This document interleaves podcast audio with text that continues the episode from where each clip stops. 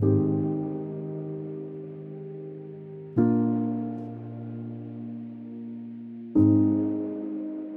Hello，你好，欢迎收听由独立媒体报道者所直播的 Podcast 节目《The Real Story》。在这里，我们透过记者跟当事人的声音，告诉你世界上正在发生的重要的事情。我是志兴，今天要录的这一集是节目开播一年以来很多听众跟读者跟报道的敲碗要做的题目。这个题目对报纸来说相当的重要，叫做“废墟少年”。我们在二零一七年末的时候呢，发布了这个调查专题。那这个专题。后来也在二零一八年集结成书《废墟少年》这本书，在后来形成了很多在讨论相关政策的时候一个重要的文本，然后也成为很多人理解在高风险家庭当中那个社会脉络之下成长的孩子他们的心境跟他们处境的一个起点。这个起点其实，在各个环境里面走了很长的一条路。最近在金穗奖的颁奖典礼上面，很多人又看见了这个题目后来所长大出来各式各样的一个面向的作品。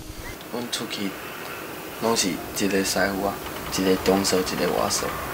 中手是伫中机台拢伊咧用，啊外烧就敢若顾一条烧啊尔，烧啊若破伊就规规个拢免做。其中一部就是《度日》这部片，得到了金穗大奖的这部纪录片呢，其实是导演林佑恩第一部以纪录片导演身份交出的作品，也入围了刚刚揭晓的第五十八届金马奖最佳纪录短片。今天我们就邀请到了我们的总编辑李雪莉，就是当时做这个主题的主作记者，以及杜日导演，也是之前在报道者工作的摄影记者林佑恩，来到现场跟大家聊一聊。我们先请两位跟大家打声招呼好吗？各位听众朋友，大家好，我是李雪莉。听众朋友，大家好，我是林佑恩。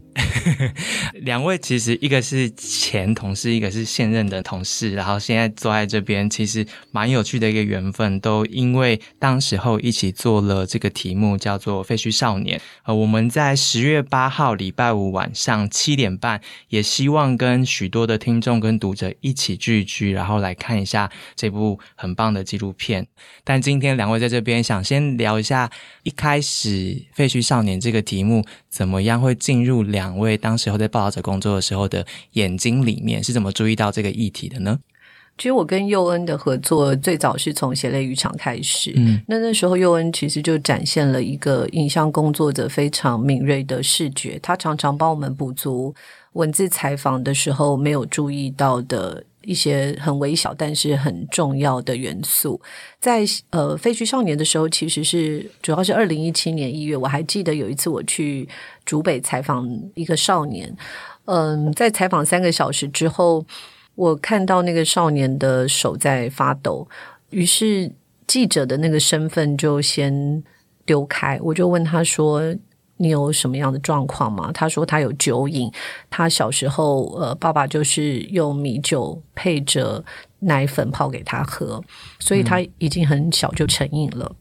那那时候呃，我有问他说，那有没有可能帮你推荐竹北的成瘾戒瘾的医师给你？呃，我还记得那个少年跟我说。就是停了三十秒，他跟我说：“我想我是没有救了。”可是这个采访在我回到台北的整个路程上，给我很大的冲击。那个冲击是：怎么会有这么年轻、才成年不久就已经放弃自己的一个少年？那因为这个追索和叩问。我们就开始了一个比较长时间的到各个地方的记录。我们去采访了大概有上百名的少年，我们才发现说，其实这是一个蛮结构性的问题，就是台湾在。呃，所谓的高风险家庭，现在叫做脆弱家庭下，有一群十二到十八岁的孩子，嗯，因为他们跟儿童比较不一样，儿童可能很容易就被发现，不管是说他营养不良啦，或者是被家暴，可是十二到十八岁这群少年，嗯，呃，大家会误以为说他们不是在学校，就是在家里被照顾得很好，或者在求学，可是因为他们的成长又很快，然后大家都把他们当大人一样，觉得他们可以自己解决问题，嗯，但。是，事实上有一群人，他就是在这样子功能不佳，可能是解离的家庭，或者是主要照顾者，不管是说父母贫病，那有药酒瘾，或者是父母重复性失业，又或者是重病入狱服刑，这些影响儿少日常生活的食衣住行娱乐的这些功能。那我们发现，在台湾，我们自己很用力的去盘点，如果十八岁以下，我们发现有四万五千名，但是十二到十八岁就有两万多名，这些几乎没有办法在呃我们的视线里看到的这些儿童、少年还有少年童工，因为他们一旦离校了，家里又支持不了，几乎就。进入了很年轻就进入了劳动市场，这是我们那时候为什么写废墟少年的状态，是因为发现说那个不只是物理的废墟，还有心理上的废墟。嗯，呃，这是起心动念我们做这个题目的关键。了解，其实从第一个采访到报道出刊，几乎是一整年的时间了。这个报道最后其实处理了关于这一群两万名的高风险家庭里面的少年，关于他们的教育、社服、社区、司法体系上面各个视角，在社会结构里面跟他们有关的面向，了解他们所面对的这些处境。那其实我们也去香港、南韩、英国的经验里面去找到一些可以参考的方式，怎么样让他们回到社会，或是说怎么样提供。他们觉得是世切的这些协助，因为那时候是摄影记者的角色。对，因为那时候怎么说，就是大家开始希望能够有一些不只是平面照片，嗯，然后有一些呃动态的影像，嗯，所以那个时候我还记得第一次呃在呃学历填掉完之后，他打了一个资料给我们，然后呢，我们就跟另外一位呃。伟哥主管，我们就一起去云林，然后在半夜的时候找土豆。嗯，那那个时候其实一开始没有要拍影片的想法。嗯，可是你就是看到他的时候是半夜，他开着那个农药车，然后狂奔在那个田野的小径上面。嗯，那个时候前后就有印象说看了呃周梦红导演的电影《一路顺风》，那个车在呃田野。小径上面开的那个感受，那实际到眼前，你就会觉得那个是很有画面、很有电影感。嗯，然后渐渐的天呃微亮，然后天色的变化。那时候我记得我就跟伟哥说，我觉得这个拍影片感觉是很有机会。然后回来就是再重新跟学弟讨论，那就开始了这一连串的路程。就一个这么小的一个一开始的念头，跟在现场的感觉。土豆那时候其实十五岁。十五岁的少年在半夜的时候开着农药车狂奔，然后你在他的车上。报道其实后来花了蛮久的时间，你都跟着他，然后理解他的生活，有了一个短片，而后现在成为一个四十分钟的纪录片，就是《度日》这支影片。而且他现在已经十九岁了吗？二十一了，二十一了哇！所以你是花了多久的时间跟着他？嗯，报道结束之后，我就是固定一年回去两三次，就也不是说特意，但就是有经过的时候就会去找他们一下，或是佳节的时候送一个东西。但实际开始拍摄，呃，应该说素材的含量大概是这两年，但是实际搬到云林去住，大概就是八个月。的时间，这样子，所以在他十五岁的时候，你们相遇，然后因为这个报道，然后了解他的故事。他是一个爸爸跟阿妈在当时候都离开。的一个孩子，然后他是一个越南新娘的小朋友，然后只是妈妈很早就离开他的家庭，所以他一个人在那样的情境之下，不断的想要生存下去，然后会做一些不同的工作。刚刚提到的是农药车撒农药这个工作，这样子的孩子是那时候的上百位的采访对象之一。那刚刚提到是在云林嘛，学姐其实上百个他们。大概身处的环境跟地点，还有他们做的事情都相当不一样。可不可以给我们一个稍微的描述？这群孩子大概坐落在哪些地方？我们在生活的哪一些片段，或是工作之上可以看得见他们？我们跟土豆的相遇，其实是在他十七岁的时候，但是因为他十五岁开始就开始从事。大量的身体劳动的工作，其实就是我们的童工。那我们的政府都觉得，其实我们没有童工，也没有少年工。但是在我们采访的时候，刚刚志兴所问的，到底有哪些地方？我们其实走到偏乡，也走到都市的边缘，也有在那些不算偏乡，也不在都市的中间地带，我们会看到很多的故事，听到很多的故事，包括夜晚睡在猪肉摊的少女，或者是我们自己也亲身采访过，就是我持续也在跟这样子的少年联系，他小学三四年级就可以辨别毒品。我们刚刚说，这高风险家庭就是因为主要的照顾者他有一些状况，嗯，那又或者是说，呃，很多是为了生活，最常见的打工是去加油站，还有当洗头小妹，就是洗一颗头，也许是二十块，有些地方是四十块。嗯，那我们在讲家庭这件事情，都觉得天下没有不是的父母，可是好多时候我们看到天下有不是的父母，因为。呃，父母自己有状况，他并没有办法去照顾他们的孩子，所以这个孩子其实很早就长大了。我觉得他们家庭的问题，不管是坐落在各个区域、各个角落都有，他们的家庭的状况可能还不是贫穷的问题。我觉得比较大的问题是。他们被困住了，而且那个困住是说，好像没有任何的机会，没有任何的可以翻转的可能。包括这些孩子要去支撑自己的家庭、自己的父母，他们很很小开始就变成主要的照顾者。那土豆其实为什么我们后来包括尤恩会想要特别跟着土豆这样一段时间？因为土豆就是很典型的。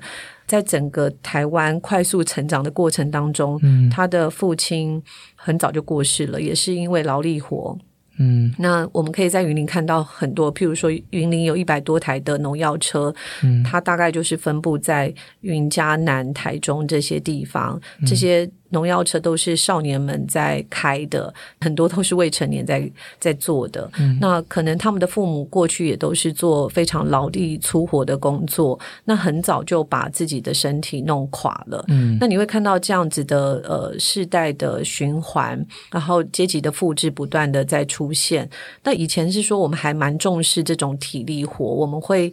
呃，有足够的工作机会，但是整个产业外移以后，其实大家能够选择的东西不多了，所以变成他们一边喷农药，也一边没有任何的防护。那这个世代的这个复制，包括没有健保，那不断的在恶性循环里面，你就会发现那个不是贫穷而已，是被困住了。嗯，是他们。找不到任何一个机会可以翻身的机会。嗯，其实我们在观察这些孩子他们的成长过程后面，彰显的是很多结构性的问题，比如说台湾蓝领阶级的失落啊，然后产业外移、机制体系崩溃、学徒制瓦解、婚配市场变迁等等的这些社会里面的大现象，在他们的生命当中都可以看得见。所以，度日这一个片子的英文名字叫做《In Their Teens》。在这些青少年的日子里面，看见的是这个时代的缩影跟社会的变迁。我我可以问一下，度日这个名字那时候是怎么确定下来的吗？嗯，因为我觉得报道的话，这个废墟少年的概念，它可以指向呃很多大众，或者是它可以反映很多结构。嗯，可是如果呃在纪录片里面把它因为很明确有拍摄对象，嗯，那所以那个时候我就想说，嗯，那先不要用这个名字好了。所以呃，我自己的习惯是我希望它是可以取一个很呃，就是一个很中性、很中性的名字。所以那时候就想说，记录的状态刚好是这个生活的切片，那就去找生活很中性的用词。那那时候就呃，在台语里面的斗笠，那就想说用这个名字这样子。了解。这个名字，受访者就是主角，觉得如何？嗯，其实他对于，我觉得他花了很多时间才意识到说这一次做的东西跟之前有什么不一样。你说纪录片拍摄跟报道的时候，因为之前其实我们在拍摄新闻短片的期间，大概就是去访他四次。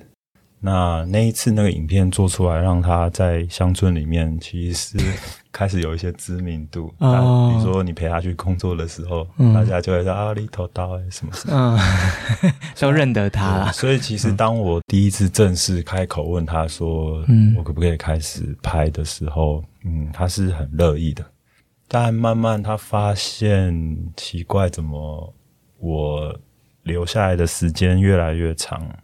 他遇到生活困难的时候，我的机器都一直在旁边。嗯，所以这件事情其实中间我们两个经历了非常多状况，所以他花了很久的时间，他才呃比较习惯。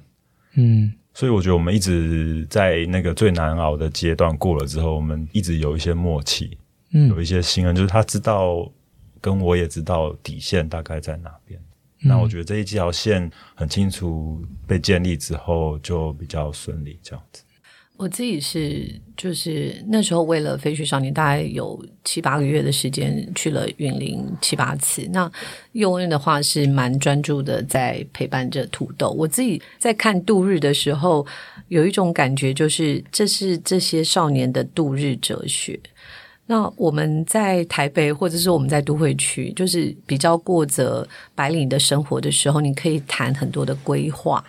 谈很多的计划，谈很多的未来。那在佑恩的片子，因为我也看了两遍，我印象最深刻的就是一开始跟结束。一开始的时候，佑恩问了土豆一些事情，然后土豆用他的台语告诉大家说：“柠檬诶，问的都让我就尴尬诶。那结尾的是。呃，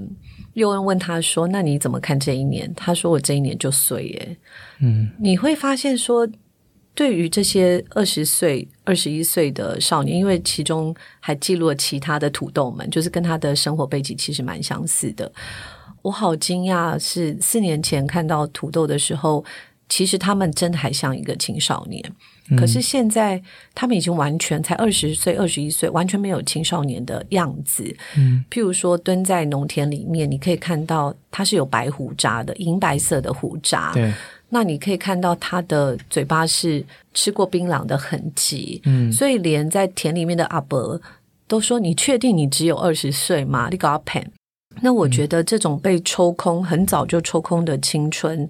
基本上。对于我们来说，就是你很难想象那个是台湾的二十岁少年可能有的样子。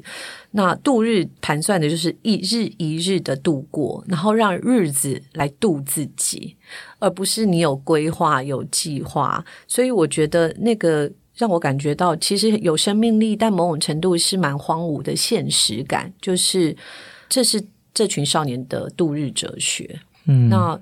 我觉得佑恩很温柔的用不太介入的方式去进入那个度日哲学里面，因为那个不是我们平常会有的节奏感。嗯，我们的节奏感总是会有规划嘛，就是你有短中长期的计划。嗯，但是他们是只有看肚脐下，就是眼下的一天一天，我可以为这一顿过活，然后或者是成为小爸爸以后，我要怎么确认我有奶粉钱，又或者我要去比价比。那个农村里面的工作，这个工作可能这一天可以多给我三百块。嗯，他那个是为了每一天都在度量着那一天我可不可以过下去，所以他的度量是很小的。我觉得，所以度日这件事情对我来说，我觉得是一个创作者、一个记录者很温柔、不带偏见，以及试图去了解真正发生在他们身上的。那个哲学是什么？嗯嗯，我想在不管是取名也好，或是在拍摄纪录片的时候，自己在现场的位置，或是跟他培养的关系，应该也都是因为跟一七年的时候做报道的经验有了一些关系，有自己有一些感受，所以这一次在做这样创作的时候，选择了用这样的方式。我觉得就是跟他一起度日。呃，为什么要跟这一位一起度日，而且度了？蛮久的一段时间，然后你用这种方式，嗯，因为其实我做完那个报道，其实甚至是我在做以前在报道者做的愚公也好，或者什么各种报道，其实都常常会想说，我到底为什么可以来到这个地方，或者我到底为什么可以呃拍摄他们？嗯，那我觉得，呃，以前做记者的时候没有那么强烈的感受，可是开始在拍杜日的时候，可能因为生活的时间变长，开始很深深的感受到跟他们的差异。嗯，就是我到底我是他的朋友吗？还是我是谁？然后他为什么愿意让我拍？就这之间的关系是什么？我已经开始拍了半年了，我的代号还是季家哦。嗯，是一直到有一天，他突然叫我佑恩。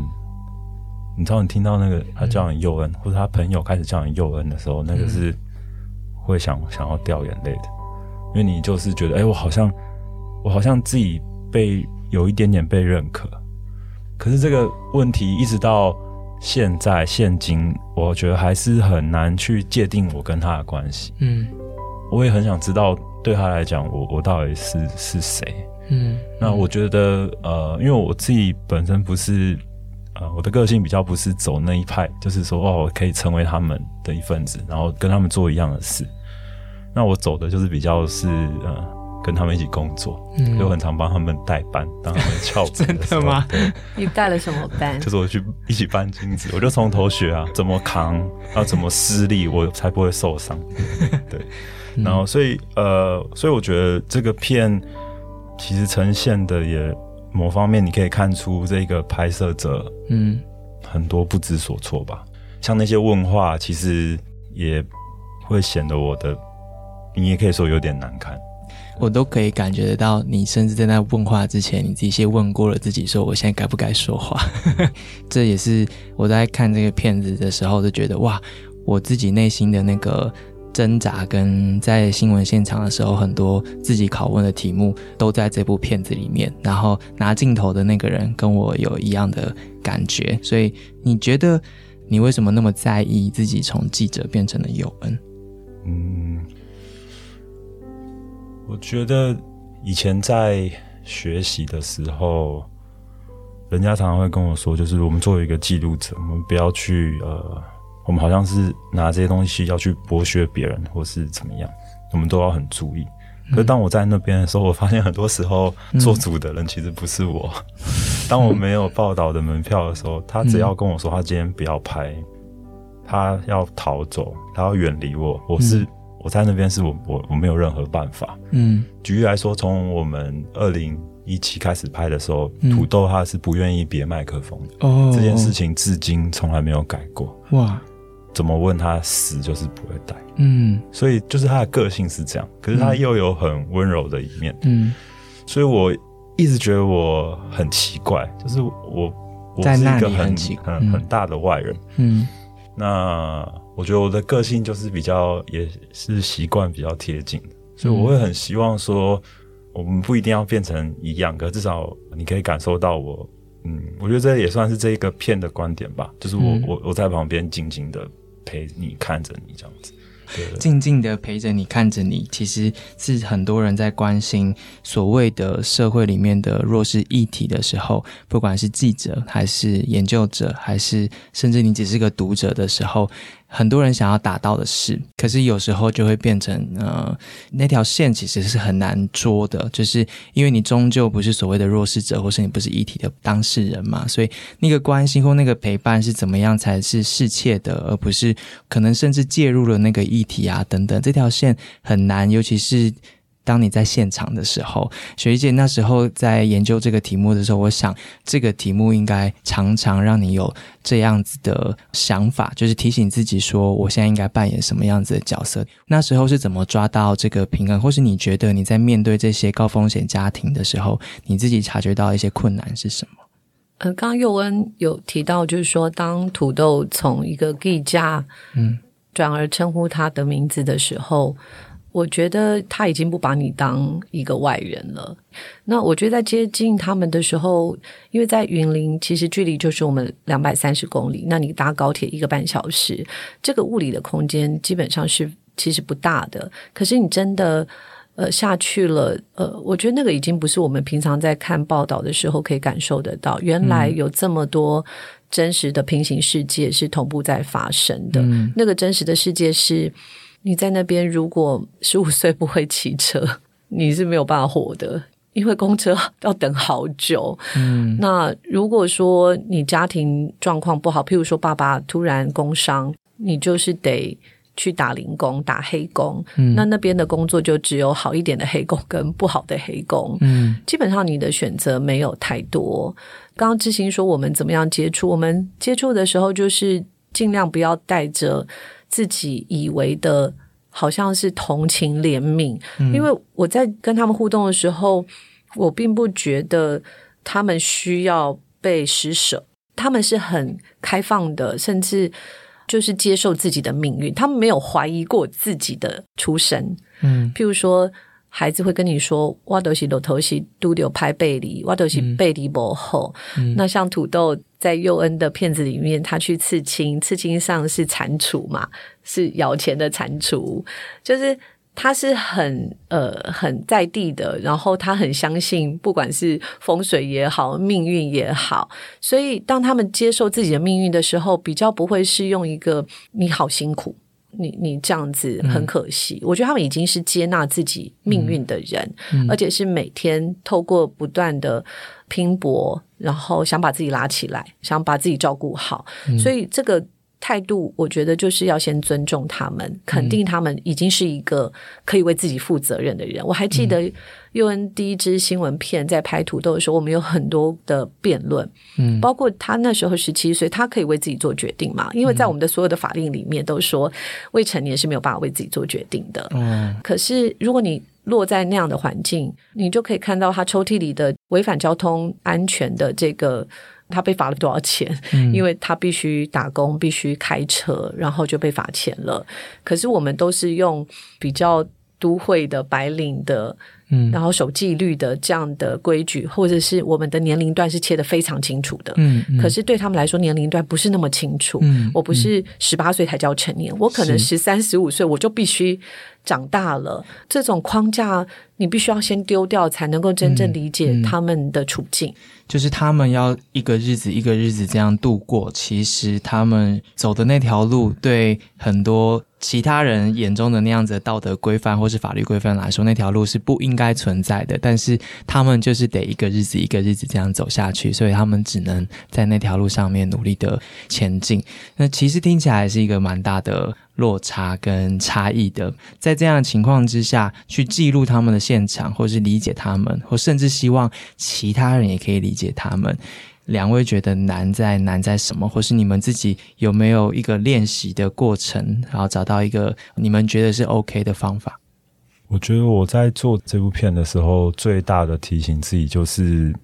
因为他们已经不是废墟少年那个阶段的那个议题，嗯，所以我在做这一部片的时候，我最提醒自己的还是回到呃少年的身上，嗯，因为我其实很印象很深刻的是，比如说废墟少年那本书里面，它并不是只有土豆的故事，它全台湾的少年都有，所以你就会发现，嗯，就是这些少年他并不是只发生在云林，所以我很希望在里面可以找到一些共同点，包括里面那个。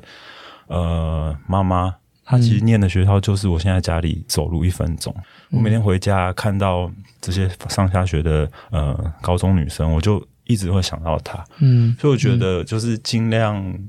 让自己能够在这个影片找到这样年龄层的呃少年，他们的共通的呃那种迷惘是什么？因为我，觉得少年的状态就可能是我们自己年轻最叛逆的时候，呃。很多行为，他们可能当下他们是自己也还在寻找，不是迷惘的。嗯，所以呃，我觉得我就是呃，很希望自己可以捕捉到一些这种呃迷惘。嗯嗯，那所以我我其实，在片里面，我其实把资讯量降的很很低。是呃，虽然这些都是他们的背景，但也许你们可以多看的人可以多理解他们一点，他们是在怎么在迷路，怎么在寻找。而不是把他们的背景成为他们人生好像唯一一个解答一样，因为我觉得虽然是一个纪录片，但我觉得呃，我自己在努力学习的还是把纪录片回到电影的最基本的上面。嗯，比如说我们看一个电影的时候，我们比如说我们看《铁达尼号》，我们不需要知道杰克他的背景是什么，嗯，我们不需要知道呃杰克他爸爸是谁或什么。而是都是注重在那个当下那个片刻。嗯，所以我觉得《都市》这部片，呃，最重要的还是处理情绪，嗯，处理状态，怎么样把他们的情绪去扣在一起，然后去透过乡间里面的物件，然后把它延伸，把它放大。那我觉得这是，我觉得这也是在这么短，因为其实，在提案阶段，它就已经设定是一个短片了。哦，所以我就觉得，如果假设我没有办法像新闻那样去讲述这么多的话，那我其实能做到的就。大概也只有这个方式。嗯嗯嗯，雪莉姐走过这段路又比较不一样，是从一个新闻专题，然后后来发展成了一两三百页的一本书。那你在面临这个情况的时候，你自己的决定是什么？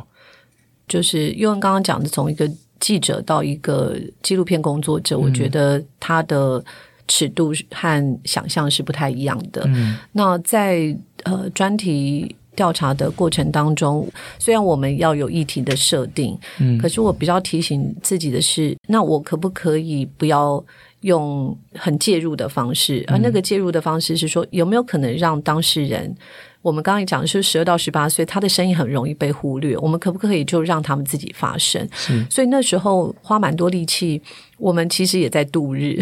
就是不会那么有效，用效益的方式说，我今天就要把这个故事带回来。其实我们前前后后真的去了云林很多次，我们也在安置中心和一些呃中辍学员就住在那里。嗯。那住在那里陪他们一起看很白烂的电视啊，然后搞笑片啊。我还记得，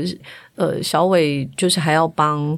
我们采访的少年。因为他要帮女女朋友庆生，我们还要在 KTV 摆很多的蜡烛，所以我们做的事已经不是说，哎，我就要把东西拿走这件事情，是可能有很多的友谊，或者是他们需要英文补习，有时候会 线上跟他们讲一下英文，因为你的角色很特别啊，就是像我是一个母亲嘛，我不可能。就是只有一个记者的身份，然后好像我就记录我就要走了，因为我们是，你就觉得那是生命的连接跟陪伴，嗯，所以第一个就是说，怎么样让他们自己说话是需要陪伴的。我印象很深刻，其实土豆是到一年以后才告诉我们。他的妈妈是一个越南的新住民，嗯，那这个在很多少年身上都是一样的。他们一开始完全不会揭露自己生命的细节，有可能是他们的叙事方法就不会那么的呃有条理。那还有就是他信任是需要时间的，因为他们的人际网络都在村子里或者都在同学身上，他们的人际网络基本上是蛮小的，所以他为什么要告诉你？你又你又不是很亲近的朋友，所以呃，这些都是需要用度日去 换得。当然，我们不是刻意的，可是就是你会有很多的心情。你是呃，可能是一个母亲，是一个朋友，是一个记者。嗯，那我觉得这个是在进去的时候，不会是因为他是青少年就比较容易。我反而觉得是。青少年的那个尴尬的处境，然后他们又是一个被困住的状态，我觉得他们也很多的困惑，他们有很多自己的疑惑吧。嗯嗯，花了非常多的功夫跟功课，然后。适切的进入了这个现场，然后在现场找到自己的位置，找到自己跟想要观察或是理解的这个群体之间的这个信任，还有可能可以维持的关系。那接下来就是理解他们，记录他们了。我想，不管是四十分钟的纪录片，还是两三百页的一本书，或是一个新闻专题，最痛苦的阶段、最考验的一个阶段，大概还是最后决定要把哪一些放进去。哪一些要让他们透过自己的手被大众看见跟知道？这个部分，两位可以分享一些遇到的困难，跟你们在这过程当中理解的新的事情、新的发现吗？我觉得还是跟刚刚那个一样的答案，就是我觉得有练习要很节制的去讲一些事情是很难的。嗯，因为素材里面呃有比较。灰色的东西也有比较呃情绪很重的东西，嗯，所以其实都层层的去思考，然后要怎么样可以点到为止，但那个点又是让人家看知道是大概发生什么事，这样，我觉得最重要还是以保护它为最前提吧，嗯嗯嗯，就是说怎么样让它成为一个很节制的影片。那我觉得这是自己最大的挑战跟困难，就是跟比如说我的剪辑的指导一直在辩证说，哎，到底有哪些东西是重要，哪些东西是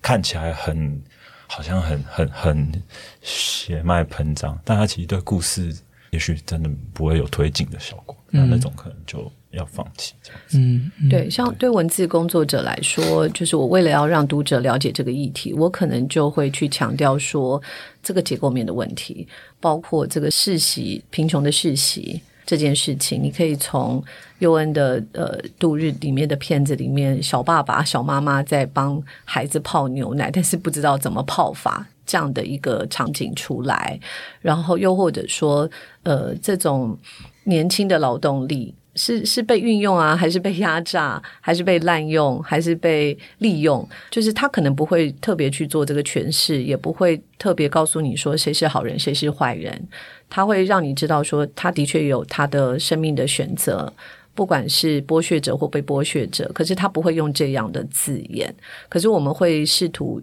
呃比较结构性的去分析说，那如果我们能够做，我们能够介入，那我们能做些什么？所以。又文刚刚说他不会用“废墟少年”这个字，因为在“废墟少年”里面，我是很其实是很大胆的诠释他们的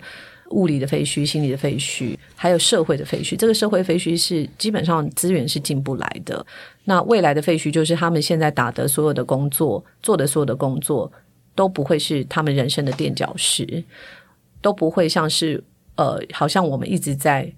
打怪，然后再进到一阶，然后我们就可以进到不同的社会位阶。对他们来说，那是不是一个金字塔？我觉得他们就是一直在被放生的状态，不知道什么时候可以上岸。那那种没有办法上岸，一直在水里面游，他们只是要自己不要溺溺水而已。呃，我觉得佑恩尽量不是用这样的方式，他直接就是带你进到。这个人的生命的历程，跟他陪他一起，然后经历了他每一天怎么生活，他就是也许平铺直述，可是其实内容我觉得是充满了力量的。我我觉得在那个现场里面，我不知道两位啦，但我常常也会自己问说，我为什么何德何能有机会跟这个人聊天，或者进入他的生命，或是在他的家里面拍他，或认识他，他愿意花这么多的时间告诉我他的故事，我我为什么有这个呃权利在这边要他开口？然后接下来会问自己的问题是：我得到了这个许可之后，那我的工作能够真的能够做些什么吗？这样子，大大概是下一个会自己拷问自己的问题，尤其是在高风险家庭这个议题题之下，呃，有时候我会告诉自己说，其实我并不一定能够做些什么，或者是说，其实我并不一定要说我把故事说出去是为了改变什么等等的，我有很多这样无限的辩论啦。我不知道两位觉得怎么样？就好不容易进了现场，然后报道或作品有出来之后。接下来可能会有提问是：那这些东西做到了什么，或是改变了什么，或是等等的？你们的这个内心的对话，在这个部分是跟自己聊了什么？呃，一开始总觉得在记者的工作里面，你希望能够带来改变嘛？但是改变这两个字很巨大，也可以很渺小。嗯因为那个改变可能在很遥远的地方发生。呃，像蝴蝶振翅，你也不知道影响到了什么人，所以我现在是比较平常心的看待改变这件事情。我觉得有力量的作品，它也许就会在某个时刻出现。那我分享两个案例，一个是在这本书出来的时候，我曾经在已经关掉的端南成品有过一个新出发表。我还记得，呃，因为那个片子，呃，就短片出来的时候，片子才播完，就马上有一个气急败坏的中年女性，大概五十几岁。他就留下一个纸条就走人了。那后来我在中场休息的时候看了那个纸条，他是写说：你们作为记者、作为老师的，怎么可以让这样子的少年持续喷农药？你要当场制止他，告诉他这是不可以的。呃，我们在说这个社会要互相理解、聆听、沟通。那一刻开始，我觉得哇，这个工作真的是太重要了，因为我们都是带着既有的非常。霸道的，还有自以为是的观点，在看别人的生命的选择。其实我好想跟他讲，他是没有选择的。嗯，他可能不是像你可以在礼拜六的晚上吹着冷气来听一场演讲的孩子，他们基本上没有选择。但是光是要启动这个对话，他好多的关卡。他看了以后，他甚至没有耐心。我觉得他应该是有有余欲的人，可是因为他心里没有足够的余欲和宽容，接受各种可能性去理解，所以他就离开了。嗯。那这是我看到，就是我觉得我们的社会其实沟通的还是不够。嗯，那去看到不同于自己的平行世界的这种同理是。远远不足的，嗯，对。那另外一个是上上个月采访了一个在矫正机关工作的人，那这就是一个完全反面的例子。他在几个小时采访以后，他告诉我，虽然我们采访的议题跟废墟少年完全没有关系，但是废墟少年这里面的书里，包括其中一支除了安置中心外，另外一个就是司法少年。那那位读者受访者告诉我说，他当时会选择进到矫正机关，其实是看了废墟少年。我觉得这个对我来说是非常动容的，虽然我们。都没有当场很 dramatic 的怎么样，而是彼此说谢谢。可是，呃，那个也是一个节制的，呃，尊重彼此，尊重，知道说这个作品它对我们在遥远的那一方产生什么样的影响。嗯，我们知道了，我们看到了。如果我们在有余裕的时候可以做一些什么事情，它都会成为我们人生或是职业上面一个重要的看见跟选择。嗯嗯。因为用的不同的方式来做这个题目，然后最后是一个这样子的片子，大概是用另外一种方法跟大家沟通这些人的生命。那你觉得呢？在这个片子面试之后，你现在此时此刻跟自己内心的对话是在谈什么？嗯，其实蛮复杂，因为嗯，现在这些呃呃后续的这些影展啊。呃或是得到一点点肯定啊，嗯，其实都不是初衷，也没有预想到，嗯，所以其实内心其实是很 很痛苦，也蛮冲突的，嗯，比如说就会想说，那我还有什么方式，或是我我得到这些肯定，或者那我到底要怎么样，呃，可以有一些分享给他们或什么，所以是在现阶段这件事情是给我很大的呃。冲击跟痛苦。呃，一七年到现在，现在是二零二一年了，度了这么久的日，跟着这个题目，我我想问，就是刚有说工作的岗位上都会问说，我没有办法改变这社会什么嘛？嗯，可能答案不一定，但我想一定改变了自己的什么，尤其是我们进到了那个那时候，对两位来说是很新的一个平行世界里面，然后认识了这样子的一群人。度了这段日子，改变了自己什么呢？嗯，就对我来说，我我好像，因为其实我自己的家里也不是呃很一般的正常的家庭，嗯，所以我透过做这些专题，我不断的回去呃反思我自己的家庭状况，然后跟我母亲的关系，啊，跟我家人之间的关系，所以我现在就是也把摄影机转回来拍摄自己与家人这样子。我觉得以前都会很觉得很多事情很理所当然，嗯，但透过做这两次，甚至在以前报者的其他专题，就会知道要维持一个家庭的正常功能是多么难的一件事情。大概是我觉得能够透过这个理解之后，对身边的人好像会比较宽容跟理解一点。嗯，雪莉姐最后有个母亲，自己的小孩现在是青少年。呃，当写下“废墟少年”这个四个字的时候，我有强烈的意识到自己活在花园里。那这个花园，因为有一个对照，很清楚的对照，我我偶尔会有一种，就是这个其实会经常出现，就是我值得拥有这个花园吗？因为它是我因为机运天生背负的拥有的花园，而。那个废墟是他们天生因为命运而背负的废墟，所以刚刚尤文讲说他会更珍惜此刻吧，就是我们拥有的不是都是理所当然的这件事情，我也常常会意识到，一直到现在。那你说这个意识有什么样的帮助？我觉得对我，如果先回到个人来说，就是我觉得那个度日子这件事情，被日子度。某种程度也是很重要的。呃，我们常会有很多的期许，很多的抱负，可是这些期许跟抱负，我看到蛮多人是，如果期许抱负没有落实，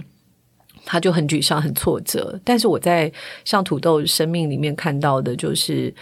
不悲不喜的这样的一个接受他所拥有的条件这件事情，我觉得那个能量是很大的。所以，怎么样从如果在人在不幸运的时候，还是能够接受。这些微小的度量的日子，我觉得这是一种度日哲学。那另外一个就是说，如果我们还可以做些什么？回到刚刚，我好想要找到那个在敦南成品的中年妇女。就是如果我能够再遇到他，我会希望他给我一点时间，然后如果有机会，也让他再看看这样子的片子，跟他多一点的对话，开启理解，开启平行世界的那个结界。是不是真的能够打开？我觉得对台湾是非常重要的，因为他就在我们身边。他们吸纳了很多原来社会要介入的呃家庭照顾，譬如说土豆要照顾他的叔叔。他们每个家庭里面都有有些长照的问题，都有家庭破碎的问题。那一个健康成熟的国家，它必须要在这个部分能够进入。那这个是比较结构面的问题，是希望，嗯，我们的所谓的社会的花园能够补一些资源，而且是很顺利能够嫁接到这些废墟里面，让他们长出花朵。嗯，这个是我比较从个人和社会的层次，我觉得这个故事一直跟到我现在，呃，我还是很有共鸣，而且这是我的信念。很谢谢两位的花了这么多时间在这些题目上面。我自己在看片子的时候，我的确有感觉到我在里面一些片段会会看得到自己。那我觉得，呃，有人想要传达的，或想要透过那个让大家同理的方式，其实是相当成功的。虽然虽然感觉上会是一个呃所谓平行世界啊，或是跟大家很遥远的一个议题，可是因为它都是 teens，就是每个人都曾经是少年、青少年嘛，所以在里面可以看到自己。那我觉得可能在我们的工作上面，大家都会问说，我自己有没有办法改变什么啊，或做到什么？这其实如果出来的这份报道、这本书、这个作品，可以更多人的看的话，其实那就已经是做到一些什么了。所以我觉得大家或许都可以看看片子里面的曾经的自己。像我就一直记得里面有一个也是少年，那年轻爸爸，然后他努力的部分日夜的这样一直努力工作，因为他那时候已经有小朋友了，就是一个很年轻的一个家庭。那他说，他不管怎样，他就是要啊赚到钱，把这个孩子养好。然后他告诉佑恩说，家庭功能很重要，一定要有一个好的家庭，这样对小孩才是好的。虽然自己还是个孩子，可是他努力学着做一个爸爸，把那个家庭弄起来。因为他说，他不想要他的孩子再跟他一样。这部片其实就在解答那个问题：有没有办法走回这个循环，然后走出去？我也希望透过。这本书和这个片子，我们能够给底层劳动者的劳动力更多的尊重，不管是金钱上的或者是精神上的支持。我觉得是因为他们把这个社会奠基下来，是他们付出劳动力。可是，在现在资本的运作上面，这群是严重被剥削的，包括他们的薪资还有工作条件。我觉得，我们如果不把这个位置，或这样子的尊严还给他们，其实很容易被掏空的。因为其实我们在讲少子化，但是这些每一个健康的少年，最后因为非常的密集的劳动，他们可能很快就会像他们爸爸妈妈一样，没有很健康的生活。那这个其实我觉得是一个很不公平的事情。所以，怎么样重新肯认底层劳动的尊严跟价值，也是我。在这四年间，我一直在思索的。嗯，我们还有很长一条路可以一起走一下，就是看见在那个不知道的世界里面有哪一些值得我们知道的事。我也想补充一件事，呃，这个是我从从来没有讲过，但我觉得它很重要。就是度日里面有很多精子的烧金子的意象贯穿，然后可以让大家更理解这些少年的生活处境。在土豆的。朋友里面，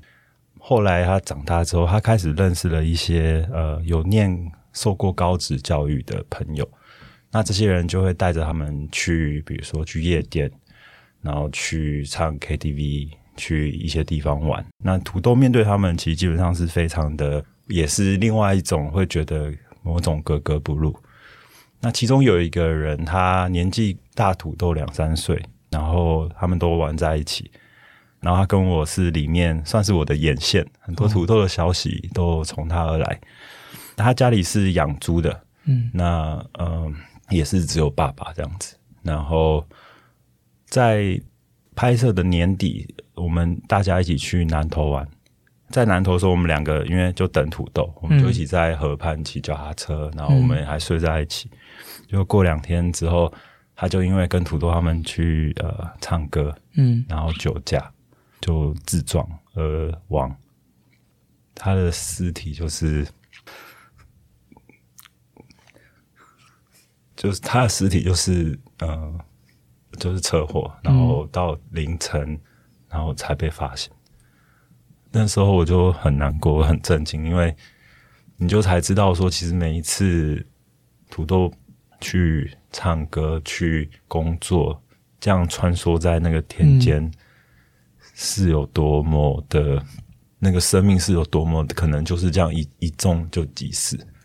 那个状况就跟那些因为环保的关系，所以那些金子都要看时辰，然后在很荒芜的田地里面烧，就这样烧，然后那些火苗这样渐渐的就消失。然后我常常就是想着这个青年，就是。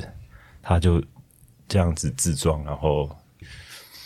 对，所以我觉得这个状态其实，而且这件事情不是在这个乡村里面，不是只有发生过一次，也是在这个阶段是蛮常听到。电影的第一幕就是一个熊熊燃烧的火焰，在。很多不同的世界里面，每一天日子跟着时间之轮在过。我们的二十四小时是一天又过了，但对很多人来说，他的生活可能在一场大火里面。他试着在那二十四小时当中找到空气可以呼吸，可以再继续走到下一个二十四小时。这是他们的度日。今天两位分享了很多在现场的看见的东西，跟自己还有自己心里面的对话。希望大家都能够理解。碰触到一个议题，想要理解一个议题，然后沟通跟传达一个议题之后，这个过程会长怎样？然后这些作品是值得大家一起进入的，因为在里面。有另外一个世界的生命样态正在那边，我们帮你记录下来。希望你可以看看它，可以听听它，然后在不同的度日之中，可能更认识自己一些，或是更认识身边那一些需要你认识的人。至于接下来你可以做些什么，每个人在不同的位置都不一样。但希望大家也都在自己的每一天之中。可能很多听众也过得不太好，或是大家正是我们在谈论的这些少年。那可能你的生命里面也有许多的困。难是在这个片子里面你会看见的。那希望今天两位的分享会让你听到一些，原来那些人看待我们或关心我们，他们心里面会有哪一些思考。那希望可以给你一些些温暖，或是给你一些理解跟能量。节目开播以来，很多人会告诉我们说：“谢谢你们在意什么，谢谢你们听到了什么。”但是其实更重要的是，谢谢这些受访者，你们跟我们分享了你们生命的那一些重要的什么，而我们只是记录下来，让更多人知道。